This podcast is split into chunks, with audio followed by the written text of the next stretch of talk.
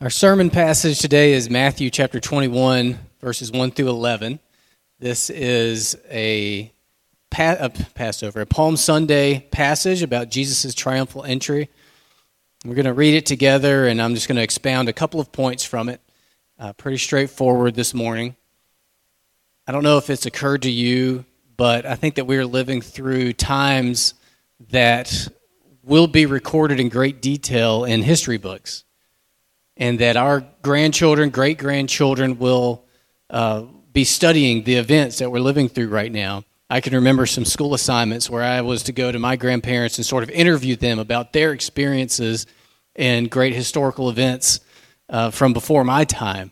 Tom mentioned some of these events, you know, the, the Great Depression, World War II, the day when Kennedy was shot, uh, all those things are things that I studied in school. I didn't live through those. Uh, for me, it would be, I always knew that 9 11 would be one of those events that uh, my grandkids, and if I'm so blessed, great grandkids, may come and interview me for, for a school project. And I've told my kids that their grandkids will likely come and ask them about the year 2020 and the pandemic and all the associated things related to that. By that time, they'll probably just download the, their grandparents' consciousness from the cloud or something, and they won't have to interview them. I don't know how that's going to work, but Today, we remember one such historic event. Uh, this was an event where everybody who was involved would probably tell the stories of it for the rest of their lives to their children and their grandchildren. It's the event when Jesus entered Jerusalem. He entered Jerusalem on a donkey. At first blush, that doesn't seem like this big deal, but it was a big deal. It, it was important. It continues to be important by reminding ourselves of this, by reading this passage again this year, it will remind us about who Jesus is, which will therefore remind us who we are in relation to him. And so let's just begin by reading it. Matthew chapter 21, verses 1 through 11. Now, when they drew near to Jerusalem and came to Bethphage, to the Mount of Olives, then Jesus sent two disciples, saying to them, Go into the village in front of you, and immediately you will find a donkey tied and a colt with her. Untie them and bring them to me. If anyone says anything to you, you shall say, The Lord needs them, and he will send them at once. This took place to fulfill what was spoken by the prophet, saying, Say to the daughter of Zion, Behold, your king is coming to you, humble and mounted on a donkey, on a colt on the foal of a beast of burden. The disciples went and did as Jesus directed them. They brought the donkey and the colt and put on them their cloaks, and he sat on them. Most of the crowd spread their cloaks on the road, and others cut branches from the trees and spread them on the road. And the crowds that went before him and that followed him were shouting, Hosanna to the Son of David! Blessed is he who comes in the name of the Lord! Hosanna in the highest! And when he entered Jerusalem, the whole city was stirred up, saying, Who is this? And the crowd said, This is the prophet Jesus from Nazareth of Galilee. Now we'll look at this in three sections assignment, fulfillment, and arrival. That's how we'll organize our thoughts here. First, the assignment. Jesus gives two disciples this really strange assignment as they're approaching Jerusalem. That's in verses 1 through 3. Now, when they drew near to Jerusalem, in verse 1, and came to Bethphage, to the Mount of Olives, then Jesus sent two disciples. What did he want the two disciples to do? He sent them on ahead. Verse 2, saying to them, Go into the village in front of you, and immediately you will find a donkey tied and a colt with her. Untie them and bring them to me. What does Jesus want with these animals? What is going on here?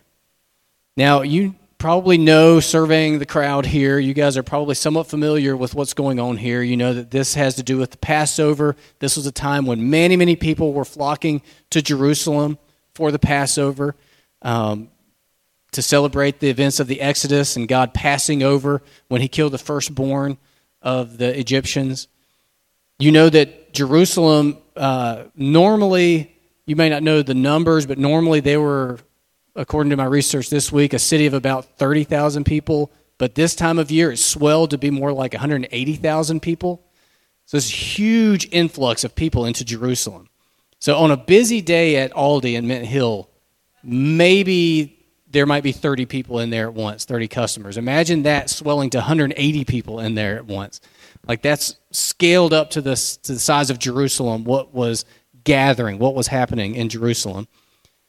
Jesus and his disciples and a huge crowd that had accumulated around him were all moving toward Jerusalem with everyone else. That's what's going on. And he gives this assignment there's a donkey and a colt, uh, a little, like a young male donkey, less than four years old. I want you to go and get those. And then verse 3 If anyone says anything to you, you shall say, The Lord needs them, and he will send them at once. I always thought growing up hearing this story that this was almost like a Jedi mind trick sort of thing. If anybody sees you taking this donkey and this colt, you just say, The Lord needs them, and they will say, Please take them. And maybe it was just a supernatural power of Jesus Christ making that so. Maybe he arranged it ahead of time. Uh, there's reason to believe he knew people in this town. Whatever, however that worked, it's not really the point of the passage. The point of the passage comes as we read on into verse 4. So that was the assignment. Go and get these animals. First time you've ever read it, you've got question marks. What's going on here? Now, the second part of our passage, fulfillment. Verses 4 and 5 explains. This took place to fulfill what was spoken by the prophet, saying, Say to the daughter of Zion, Behold, your king is coming to you, humble and mounted on a donkey, on a colt, the foal of a beast of burden. Now, that's the passage that Julia read earlier from the prophet Zechariah. Generations earlier, all these prophecies were accumulating throughout the history of Israel, recorded in the Old Testament. And Jesus, throughout the book of Matthew, has been fulfilling them left and right. That is Matthew's big idea. Jesus is fulfilling these prophecies. And these were not just aimless prophecies about stuff that would happen in the future, these were very specific prophecies pointing ahead to a figure known as the Messiah. One day, a Savior King is going to come, and he is going to put all wrongs to right.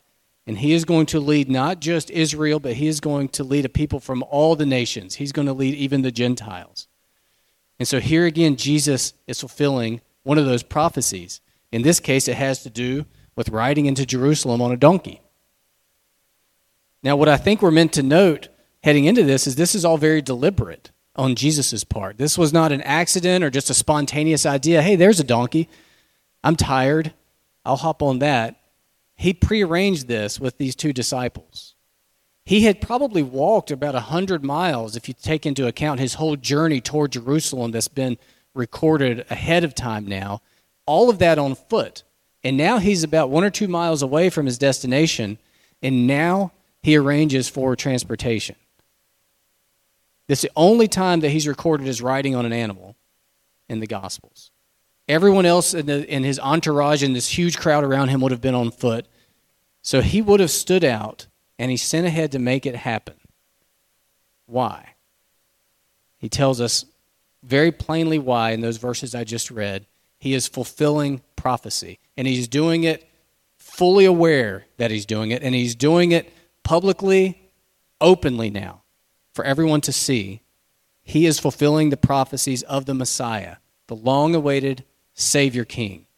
At some point, I grew fond of referring to him that way, the long awaited Savior King, because I feel like that captures so much of who he is and who he was at this time in history. In my notes, I just have it as LASK, L A S K, because I think of him that way so much now, the long awaited Savior King. And here he is it's hard for us to understand the national expectation and anticipation of this long awaited Savior King, the Messiah. We don't really have a parallel, just as Americans or just as people in this world. We do as Christians because we're looking forward to his return, but otherwise, there is no real parallel in this world. It's sort of the anticipation and expectation you had as a kid for Santa Claus to come on Christmas Eve plus the more grown up expectation and anticipation when someone that you really have high hopes for gets elected into office, into the presidency. But it's beyond any of that because this was going to be perfect. And we all know that those things, as much as we hope in them, are not going to be perfect. And this is going to be permanent. And we all know, even with our, our greatest hopes for who's going to be the president of America, we all know as close to perfect as we hope they may be, they're only going to be for eight years. This is going to be the perfect, permanent leader of God's people. They, this was huge. Maybe this is him. They knew that this king would come and he would be righteous and he would bring salvation. They were expecting a military conqueror type of king, and for good reason. There's prophecies that talk in that way. But Jesus here is subverting all those expectations, and instead, he is landing hard on this prophecy in Zechariah. Instead of riding in on a white war horse, he's riding in on a humble little donkey. Do you guys remember the movie Braveheart? That was a big deal back in the 90s when I was a, a teenager. Braveheart, great epic, epic movie. If you can picture it, uh, I almost said Bruce Willis, not Bruce Willis, Mel Gibson with his blue face paint on, charging into battle, leading his troops, uh, you know, riding along and stirring up his troops on what? On a horse. Can you imagine if that scene was shot with him on a donkey, on a little like baby donkey? How that would suck some of the grandeur out of it. How that would change the whole tone of it. Here he is not riding in Mel Gibson with blue face paint warrior on a war horse. He's riding in on a, on a donkey. This is part of the subversion that Jesus has been bringing about already. Just a few passages before this, his disciples were trying to figure out who's going to be the greatest. And he said, Greatness is servitude. The one that's the greatest among you is the one that goes the lowest in service. That's not the way anybody else thought or continues to think and then we know where he's headed.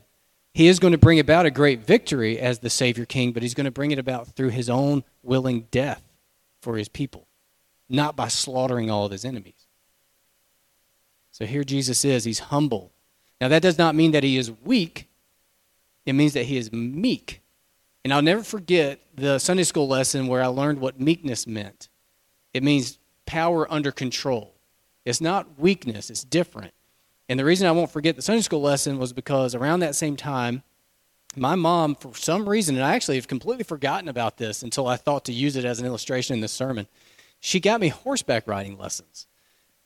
I don't know. I mean, looking back on it now, that seems like the most random thing in the world. I don't recall ever saying I'd like to ride a horse. And as a, as a little kid, I was like a little kid. I was a scrawny, short, tiny little kid. And this was the stage of life that she got me horseback riding lessons. And it wasn't they didn't put me on a foal of a donkey a tiny little horse. They put me on a full-fledged massive giant horse. Have, have you stood beside a horse? They are huge. And they're just muscle. Just huge muscular animal. And so they picked me up and plopped me on top of it. And it was terrifying but over the course of, I think, two lessons, I started to learn okay, even though this horse could absolutely do anything it wanted to do with me, it may not even realize I'm on it. I was so light. But with that bridle, I could supposedly control the direction of that horse. Really, it was whoever the trainer was walking beside it. But then that Sunday school lesson, that was the comparison they drew. You know, a horse is really nothing but raw physical power. But a trained horse has that power under control, and they're actually quite mild and quite gentle and meek. And that's more what this king is riding in. He is all powerful. No one more powerful than Jesus Christ. And yet he comes in in incredible humility and incredible meekness. Power under control. Now, up to now, Jesus has kind of tamped down people getting too excited about him as the Messiah. You might remember from other Gospels times when he, for example, would heal a leper, and he told the leper, just don't go telling everybody about this. You just go and go through the process of being declared clean, but don't go broadcasting it. But now it's wide open. He is entering, fulfilling a prophecy that he knew these fellow Jews would recognize. And he is signaling to them the time is now, the king has arrived, which brings us to our third and final section of the passage. We saw the assignment and the fulfillment, now the arrival. starting at verse 6. The disciples come through, they find these animals. Verse 6 The disciples went and did as Jesus directed them. They brought the donkey and the colt and put on them their cloaks, and he sat on them. The crowd around them creates this makeshift red carpet that I mentioned earlier with their cloaks. And in other gospels, we know that they tore branches off of trees and laid those down to create this royal roadway for Jesus. That's why we call it Palm Sunday. Verse 8 Most of the crowd spread their cloaks on the road, and others cut branches from the trees and spread them on the road. And they're all shouting things in verse 9. It's just a loud. Have you ever been a part of a loud crowd of people? But then you can kind of make out uh, like a chant, like you're at a ball game or something, and then they, like a chant forms from that roar of the crowd. That's kind of what was going on here, it sounds like. And the crowds that went before him, in front of Jesus, and followed him behind Jesus were shouting, Hosanna to the Son of David. Blessed is he who comes in the name of the Lord. Hosanna in the highest. Hosanna literally means save us now. It's what you might shout out if you were um, drowning in a pool and you're trying to get the lifeguard's attention. Save us now. But it had probably become sort of like our word hallelujah, just a statement of praise to God and to, in this case, the Messiah. Son of David indicated his royal lineage. lineage. They were clearly welcoming Jesus into Jerusalem with him, going with him, celebrating him as the Messiah as this long awaited Savior King. And he doesn't shush them, he doesn't stop them, he doesn't correct them because it's true. They're right. By the time he enters Jerusalem, the whole city is shaken. But he hasn't even gotten there yet, and all of Jerusalem is shaken. All of these people who are coming for Passover, they are shaken. Verse 10 And when he entered Jerusalem, the whole city was stirred up, literally shaken up, saying, Who is this? The answer from the crowd this is the prophet Jesus from Nazareth of Galilee.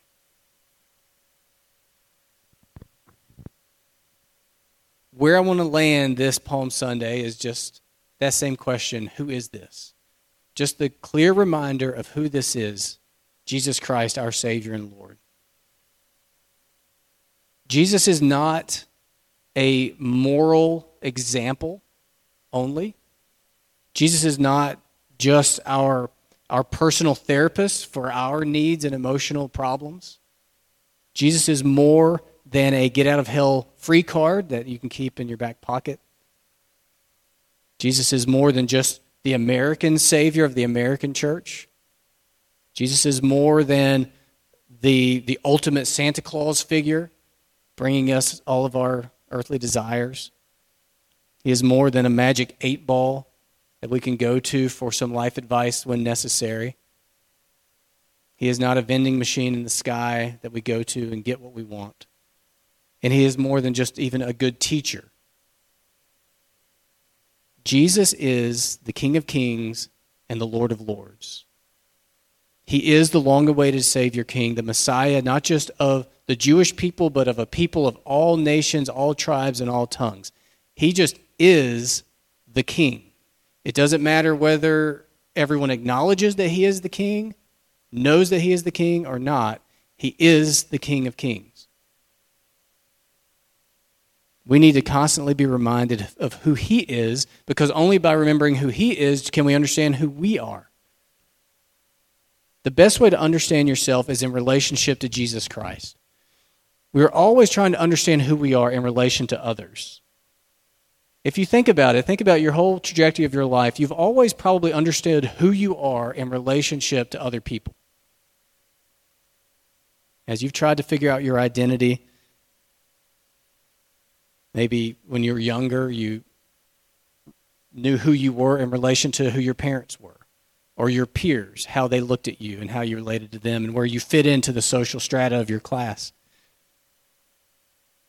If you're married, you might understand who you are in relation to your spouse. Your parent, maybe in relation to your kids. Maybe it's in relation to your colleagues or peers.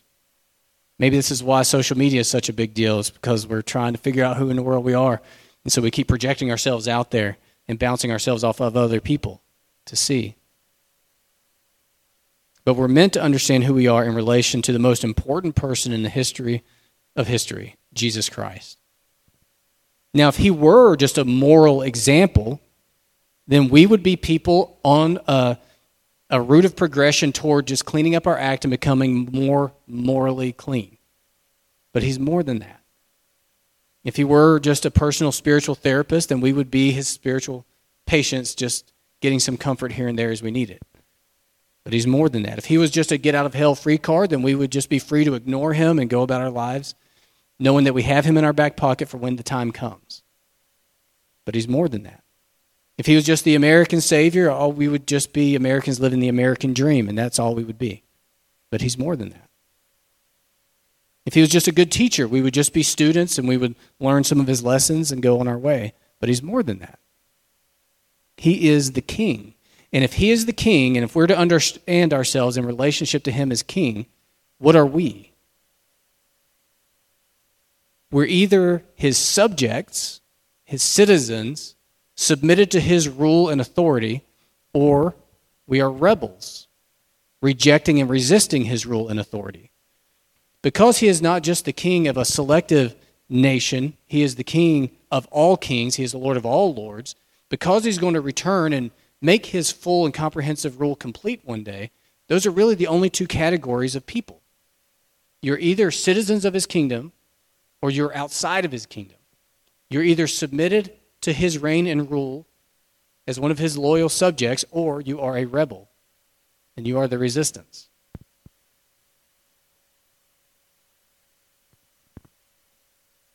This passage reminds us that we are in this weird temporary period where the king has come and he has come in a shockingly humble and meek way on a donkey, all the way down to dying for his people. But we know from the counsel of the rest of Scripture that he's going to return, and when he returns, he's not returning humble on a donkey. When he returns, he'll be on that white war horse. When he returns, all of his enemies will be fully and finally dealt with. And so we live in this window of opportunity. The king has come and he has made a way for all the rebels, all the resistors to repent and be fully pardoned and welcomed into his kingdom. But that time window is closing with every day. And one day he will return and it'll be too late after that. The Bible teaches that his kindness is meant to lead us to repentance. So for us here, is to clarify who he is and to clarify who we are in relationship to him. If you are not his loyal subject, Meaning, not just that you prayed a prayer at some point and got baptized at some point, but that you have submitted your life to Him as your Lord and your King. Now is the time to do that. And if you have, now is the time to renew your allegiance to Him and to clarify your identity in Him. It's a great way to begin our celebration of Easter week, heading into Good Friday this Friday and then Easter Sunday a week from now. But I want to close now, and I just want to close with a time of prayer. Would you bow with me? Father, thank you for Jesus Christ, the King of kings and Lord of lords. Thank you for making a way for rebels like us to be pardoned and granted citizenship in his kingdom. And I pray for each person here that you would search our hearts and reveal to us where we stand with him. And that you would, through your Holy Spirit, empower us to live as his citizens, to live as citizens of his kingdom and not the kingdom of this world. In Jesus' name. Amen.